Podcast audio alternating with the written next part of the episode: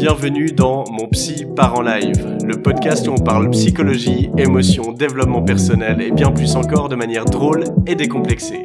Je suis Julien Borloo, psychologue spécialisé en hypnose et coaching et je te donne toutes les clés pour prendre soin de ta santé mentale.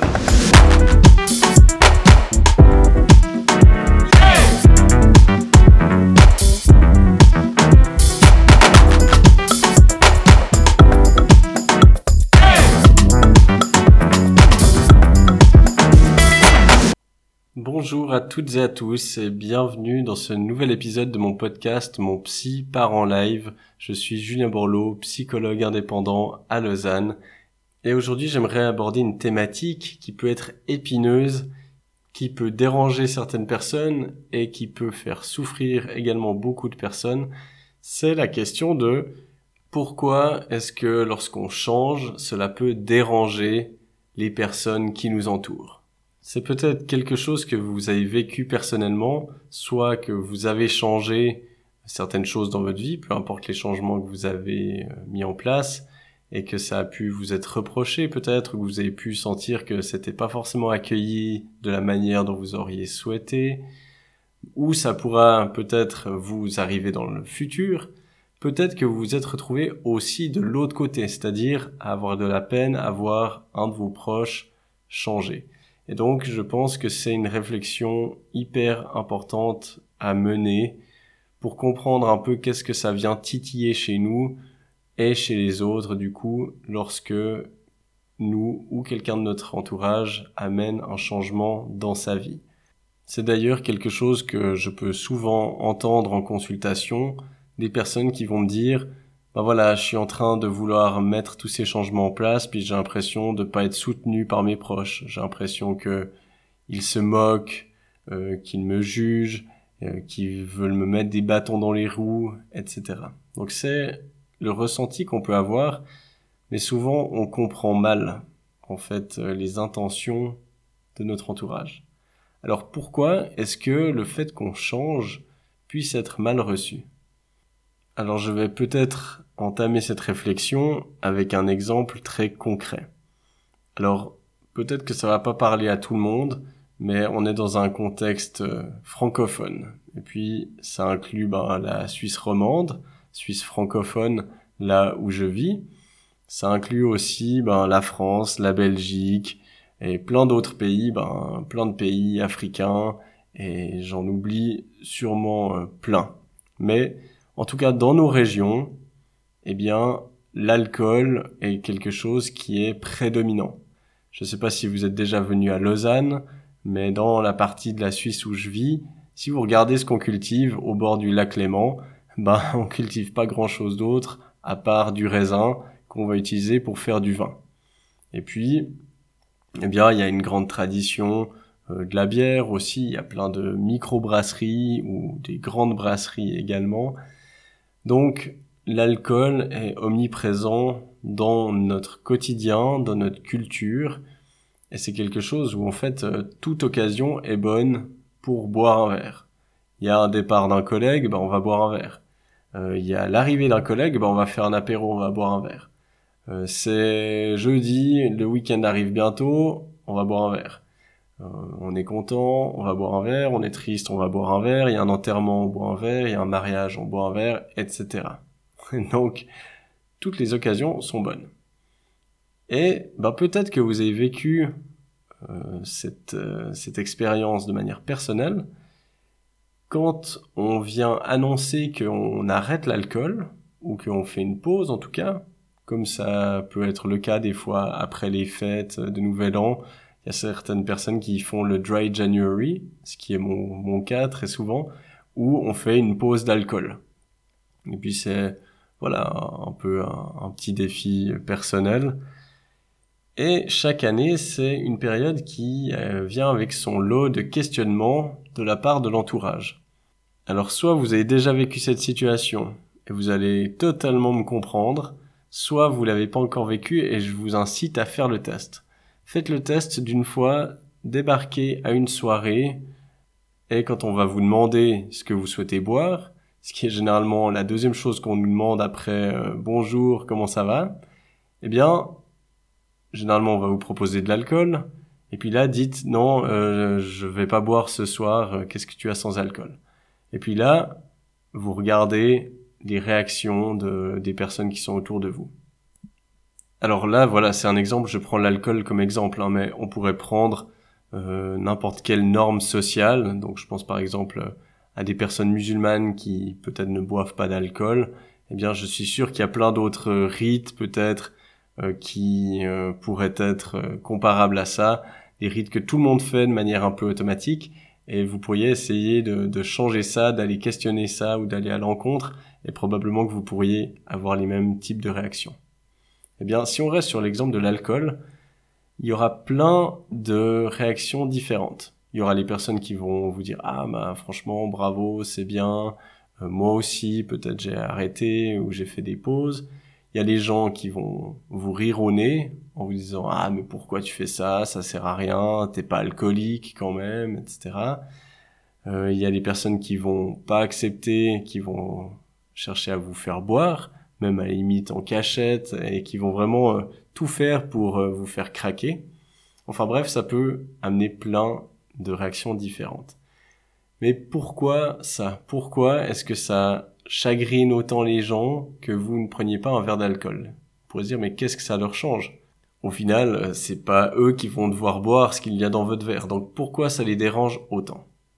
Eh bien, et ça, ben, c'est tout le thème de cet épisode, c'est que lorsqu'on parle d'un changement, notamment ben, face à l'alcool, automatiquement, eh bien, ça place un miroir devant la personne qu'on a en face de nous.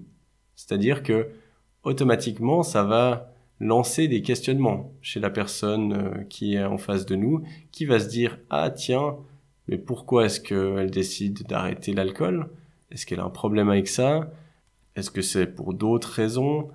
Et automatiquement, on va se demander, mais, ah, tiens, est-ce que moi, je serais capable d'aller à une soirée et de ne pas boire? Est-ce que je serais capable de tenir euh, quelques jours, quelques semaines, quelques mois, voire toute ma vie sans boire? Et après, ben, suivant la réponse qui vient, on va se dire, ah, mais peut-être en fait que j'ai un problème avec ça. Peut-être que je suis pas alcoolique, mais peut-être que j'ai quand même euh, un petit problème de dépendance parce que je me verrais pas être capable de passer une soirée, une semaine, un mois, ou peu importe, sans boire. Et ce questionnement, eh ben, on n'est pas tous prêts à l'avoir ça peut être extrêmement inconfortable de devoir se poser des questions et de devoir remarquer que ben là on était en train de passer une bonne soirée puis tout d'un coup on est en train de réaliser que peut-être on a un problème d'alcool. Et ça, ça peut expliquer pourquoi ben, certaines personnes vont avoir des réactions peut-être peu bienveillantes, jugeantes, ou voire hostiles parfois. Et ça, on pourrait élargir à tout type de changement. Ça peut être quand on se met à une nouvelle activité sportive ou quand on décide de changer de travail. Ça peut être quand on décide de fonder une famille ou de ne pas en fonder d'ailleurs. Quand on fait le choix d'avoir ou de ne pas avoir un enfant, eh bien ça lance aussi des énormes débats. Ça peut être euh, quand on décide de déménager, de changer de région. Enfin bref, n'importe quel choix de vie peut provoquer chez l'autre un questionnement. Et c'est des fois ben, très euh, difficile à comprendre quand on est, nous, en train de mettre en place des changements qui sont positifs pour notre vie, de se dire, mais les gens ont pas l'air d'être contents pour moi. Et en effet, ça peut être assez frustrant, et généralement, si on est dans des relations saines, eh bien, on, on va constater que nos proches sont plutôt contents pour nous. Ça, c'est clair que c'est une marque d'une bonne relation, c'est qu'il y a de la bienveillance, il n'y a pas de jugement, et puis les gens sont contents de notre succès. Mais ça peut euh, aussi renvoyer aux gens, en fait, une frustration personnelle de voir que eux n'arrivent pas forcément à changer des choses qui leur posent problème, que ce soit leur consommation d'alcool, ou qui n'arrivent pas à avoir le courage de changer d'emploi, de changer de partenaire quand ils sont malheureux en couple, etc.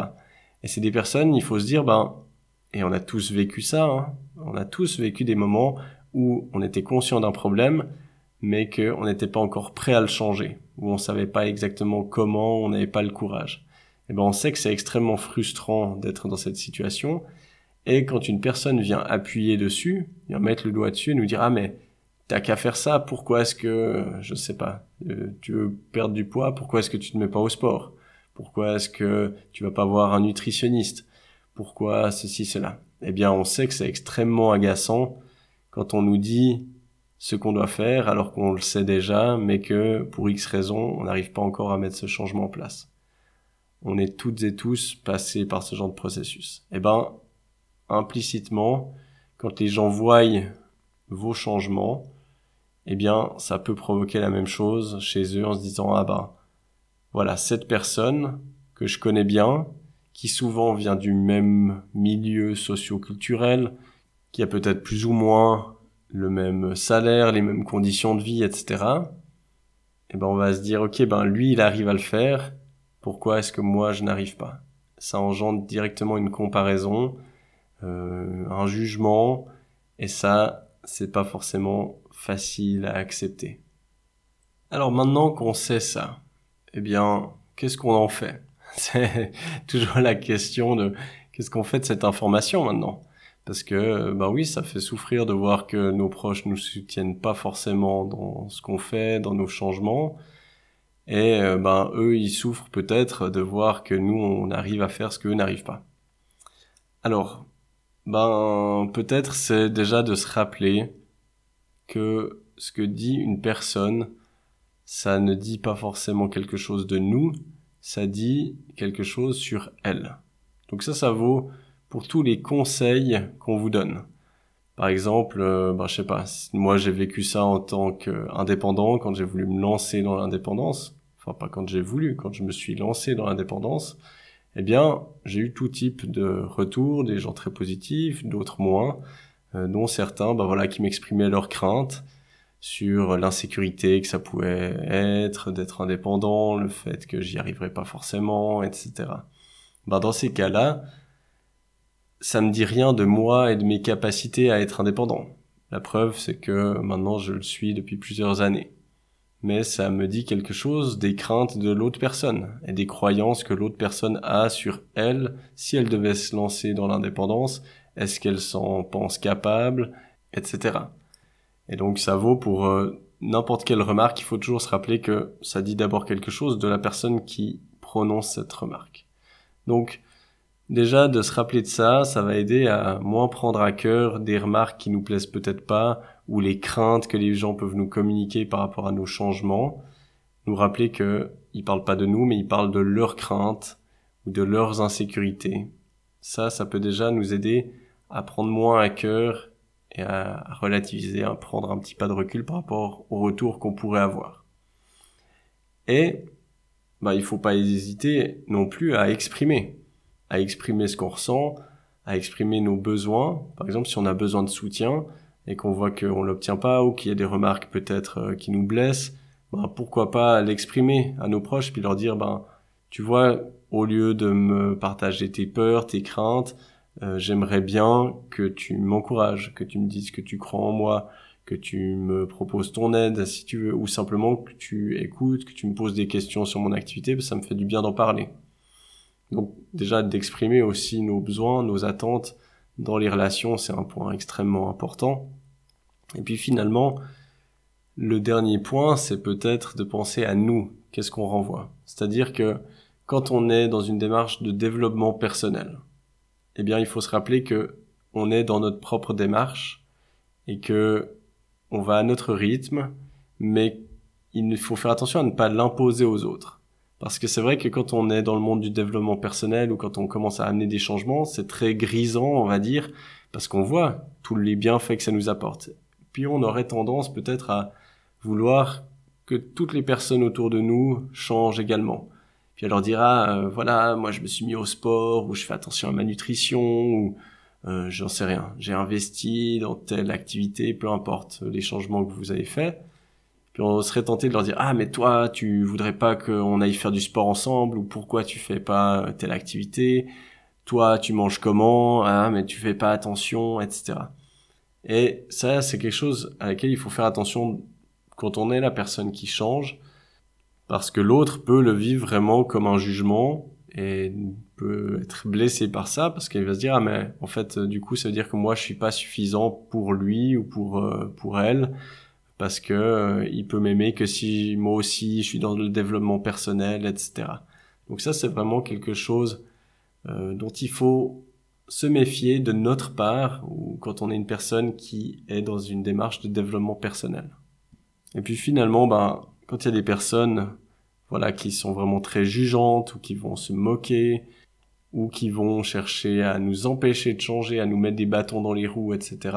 Quand ça devient quelque chose qui est vraiment un peu malveillant, bah là, il faut peut-être pas hésiter à, couper peut-être certaines relations, parce que nos relations, elles sont censées nous tirer vers le haut et pas vers le bas. Donc tout le monde n'a pas besoin d'être dans une démarche de développement personnel, mais par contre tout le monde peut être bienveillant, non jugeant, à l'écoute. Ça, c'est des valeurs humaines qui demandent pas d'effort. Donc euh, peut-être que ça va aussi amener à faire un tri dans les relations, ça peut arriver et c'est parfois nécessaire et très bénéfique. Donc voilà, c'était important pour moi de partager cet aspect de ma pratique et de mon expérience personnelle. J'espère que ça vous aura été utile et puis euh, on va gentiment mettre fin à l'épisode. N'hésitez pas à mettre des évaluations sur Apple Podcast ou Spotify. Merci pour votre soutien, ça fait vraiment plaisir et chaud au cœur. Et voilà, on arrive à la fin de cet épisode. Je tenais à vous remercier du fond du cœur de m'avoir écouté jusqu'au bout. Si vous voulez soutenir ce podcast, n'hésitez pas à le partager à vos amis, à commenter et à mettre une évaluation sur l'application de podcast que vous utilisez. Ça m'aide vraiment énormément. Donc merci d'avance pour cela. Je vous mets dans les notes du podcast toutes les infos nécessaires pour mon site internet, pour mes formations en ligne et pour toutes les références que je pourrais vous transmettre par rapport à l'épisode. Encore une fois, merci d'avoir écouté mon petit part en live. C'était Julien Borloo. À la semaine prochaine.